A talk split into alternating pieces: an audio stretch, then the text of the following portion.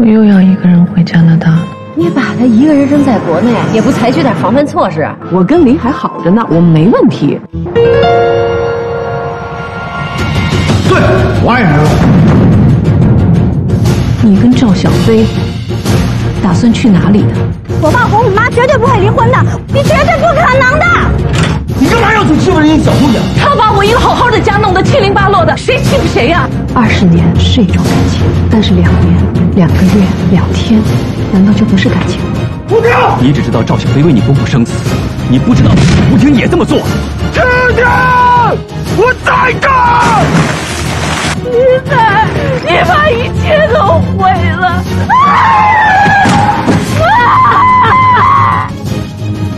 我们俩站在你面前，你要选谁？现在决定。五、四、三、二。第六十四章。我告诉你，吴婷讲了，国内你的那些什么资产呐、现金呐，管他妈的是在建的还是没建的，他都不要，他只要加拿大的房子和现金就够了。他会把你的豪宅卖了，没有你的日子，他不需要那么大的房子，他只想离婚后过平静的生活。对了，他还说，如果你愿意啊，就在国内给他买一套房子，他不要你建的小区，因为他不想再留下什么记忆了。房子呢，不要太大，一百平米就够了。如果你不愿意，就算了，他也不愿意为财产的问题闹成冤家。李海呀，你看看人家啊，你让我怎么说你啊？建国端起酒杯，一口喝下，然后将杯子重重的往桌上一搁，啪的一声，杯子碎了。建国的手流出了鲜血。李海赶紧递上毛巾，想帮助建国。建国一把把他推开。一直站在门口的服务生听到响声，赶紧走了进来。一边叫人去拿药水和创可贴，一边忙着收拾桌上的玻璃残片。没事的，就是划了一个口子，贴个创可贴就行了。建国反倒安慰起手忙脚乱的服务生来。包扎完伤口的建国再一次挥手示意服务生出去。服务生看到桌上的菜几乎没动，他试探着。问了一下，先生，要不要热一下？不料，遭到建国的一声呵斥，服务生赶紧退出房间。大哥，我知道在我最困难的时候是你帮了我，我和婷婷一辈子都不会忘记的。这次我和婷婷之间的事儿，也请你多帮帮我。我错了，我不能不为婷婷和英子的未来着想啊。婷婷为了这个家，早早的就放弃工作，回到家庭。我不能让他今后过得不好，这样我自己都不能原谅自己的。雷海艰难的说着每一句话。哎，别，别把自己想的那么高大。吴婷对自己和英子的未来是有考虑的，她本不希望我告诉你，可是呢，我还是憋不住告诉你吧。婷婷这段时间啊。一直住在奥肯纳根湖，你们一起住的那个酒庄，老板一家人很喜欢他，他们让他做酒庄在中国的总代理。他问我该怎么做，我支持他，我要跟他合作，我给他投资，我在成都打开市场，我们一起做一个成都最大的专业化酒庄，他一定是一个出色的老板。不过，这跟你无关，但。也拜你所赐。即使把这些话说完，建国还是没有办法完全平复心里的愤怒。两个男人互相争执着，诉说着一个和风月无关的沉重话题。那天，就在放下打给建国大哥的电话以后，吴婷的心里已经完全释怀了。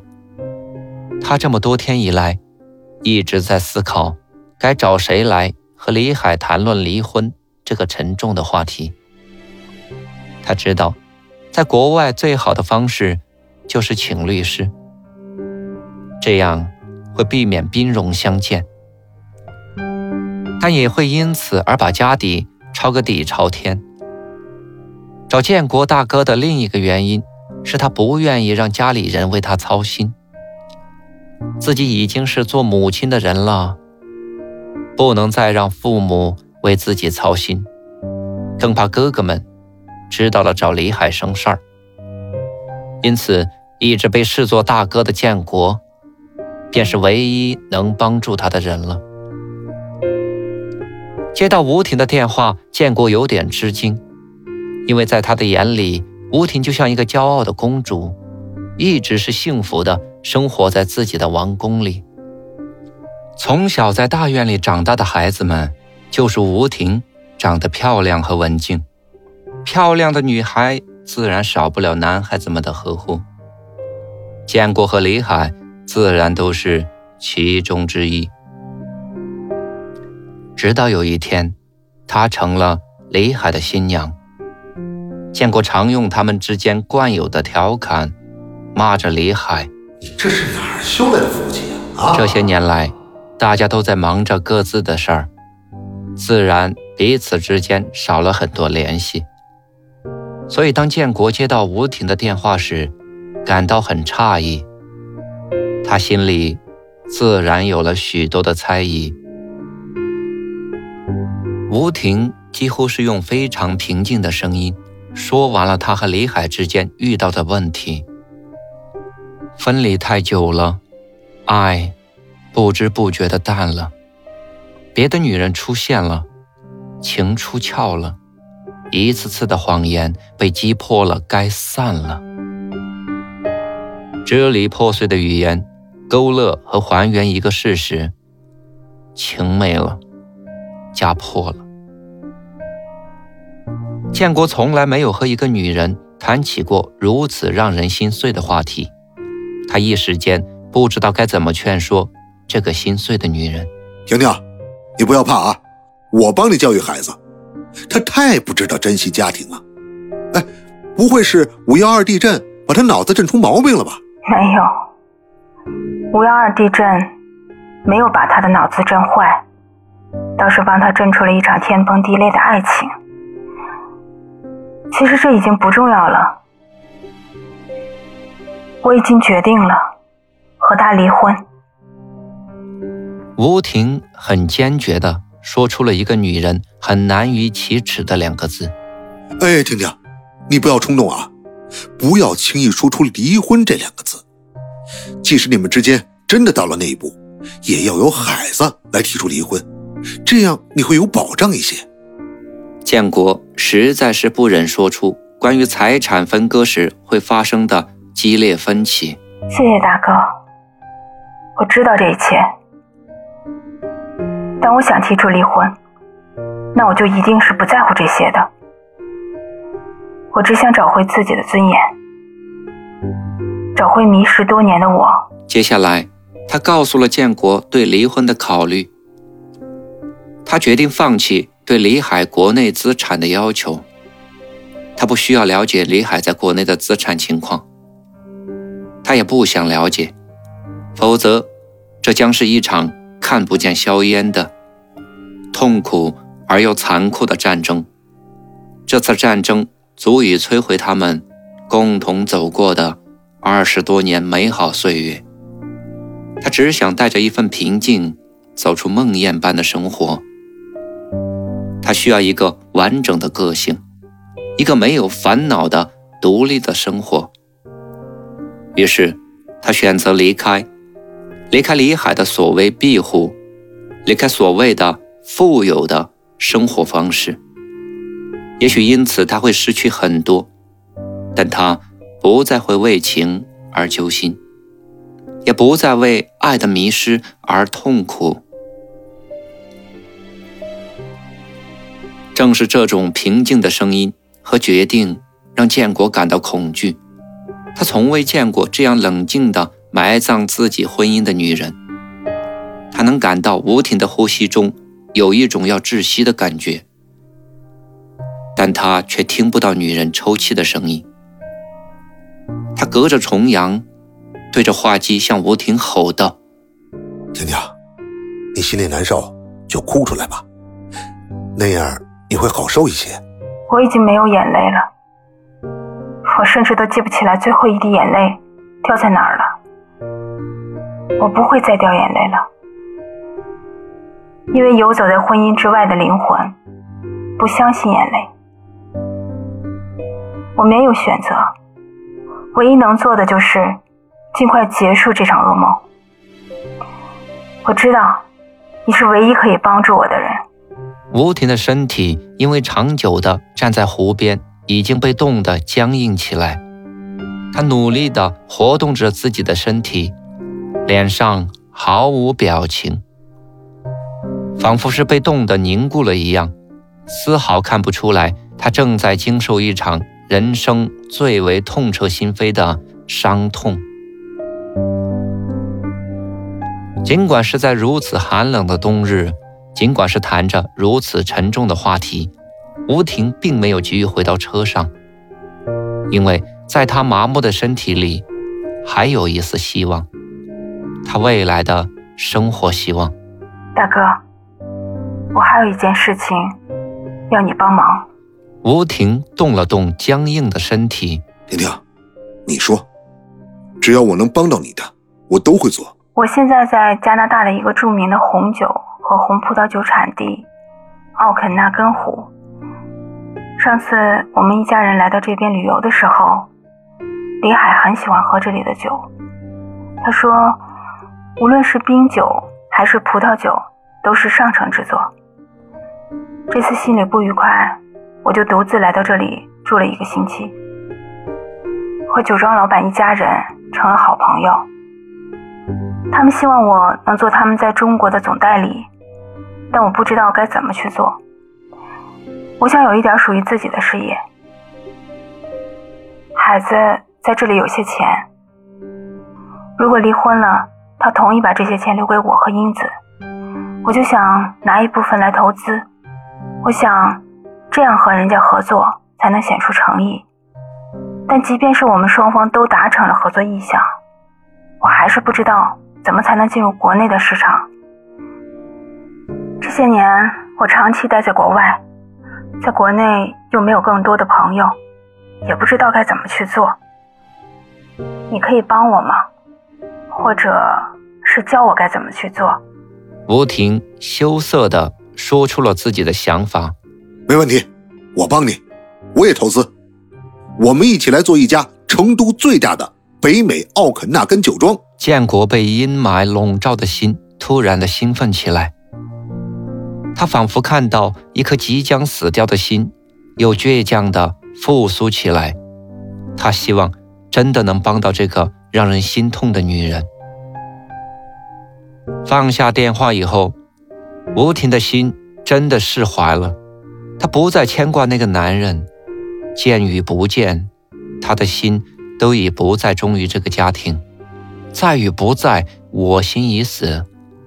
手里攥着的。只是一支枯萎的玫瑰。第二天，带着寒气的阳光照样升起，染红了湖面，染红了还垂滴在葡萄上的水珠。吴婷照常来到酒庄，琳达笑着拥抱了他，桌上早已摆好了一排酒杯。吴婷心领神会地走过去，端起第一杯。喝了一口，含在嘴里少许时间，任红色的浆液慢慢的回转在舌尖的每一个味蕾，慢慢的打开咽部，让这带着冰冷化为炙热的琼液顺着喉部滑入体内。稍加思索，他拿起早已准备好的纸和笔，写上这款酒的年份和编号。看着琳达和她先生满意的笑容，吴婷端起桌上早已准备好的一杯冰水，漱了漱口，继而又端起了第二杯。原来，经过几天的学习，吴婷已经能够分辨和掌握各种型号葡萄酒的技巧了。不仅如此，她还能对来自法国和西班牙等各种不同产地的葡萄酒的口感进行分类。这是作为一个出色的葡萄酒商必须做到的。看到琳达眼里透出的满意的眼神，吴婷知道自己的选择完全正确。他为自己骄傲，也许这还称不上成功，但他已经通往成功的路上迈出了第一步。吴婷在建国的指导下，就几个合作的关键问题和琳达的丈夫交换了意见。他告诉他们。他明天就要回温哥华了。他希望回去后能接到他们的合作框架协议，剩下的就交给他的律师来完成。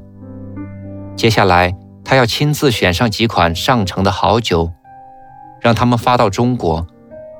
他希望建国能马上品尝到这批他选中要进入国内市场的酒品。在琳达和丈夫的注视下，吴婷驾车告别了这个宁静的小镇。平静的湖面在微风的吹拂下泛起丝丝涟漪，仿佛是在吞噬着吴婷的哀怨，荡漾起对新的生活的期盼。生活就是这样，当他要拿走你一样东西的时候，他总是会还给你一个新的希望。就在这个晚上，李海被彻底击垮了。不单是被建国咬着牙拼着命喝下了无数的烈酒，更是因为吴婷的每一个决定和每一句话。他一直以为他就是家庭的支柱，可惜的吴婷就在自己的呵护之下，没有了他，他犹如花儿没有了阳光雨露。花儿会凋谢，吴婷也会枯萎。但当听到吴婷的决定时，几乎是没有用任何的力气就打垮了自己膨胀的心。本以为是独立纯洁的小飞，愿为一套房子离开他；本以为是小鸟依人的吴婷，愿意放弃产业，只为尊严离他而去。剩下的。唯有全身铜臭的他，守着一大堆莫名的资产和孤寂的心，从未认真审视过自己。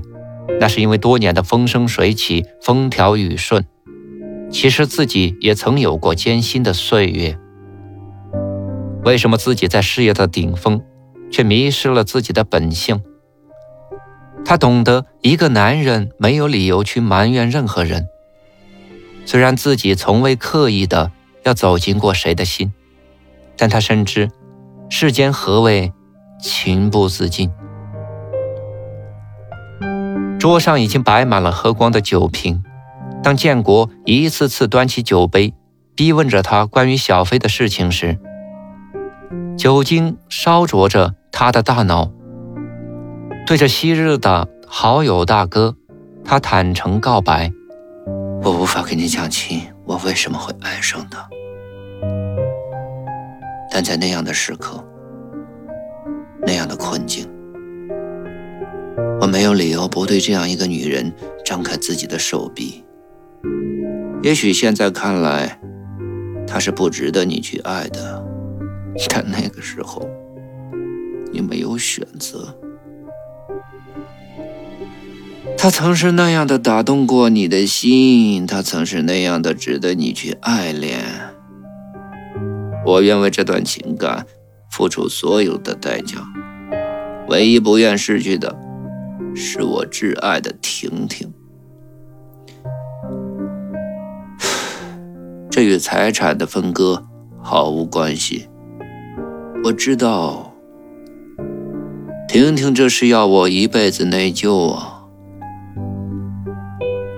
放弃财产，这是让我一辈子欠他的，永远还不清的债和情啊！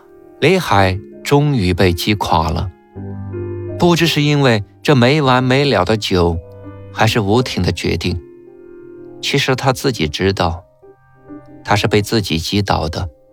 他即将失去的家庭，他即将终结的恋情，再没有人和他分享辉煌，再没有人为他抚慰疲惫。他垂着头，坐在椅子上，手里还端着那杯仿佛永远都喝不完的苦酒，时而抬起头，喋喋不休的跟建国诉说着什么，时而又垂下头，暗自嘀咕。感谢聆听、关注、分享，本章播出完毕，敬请期待下一章节。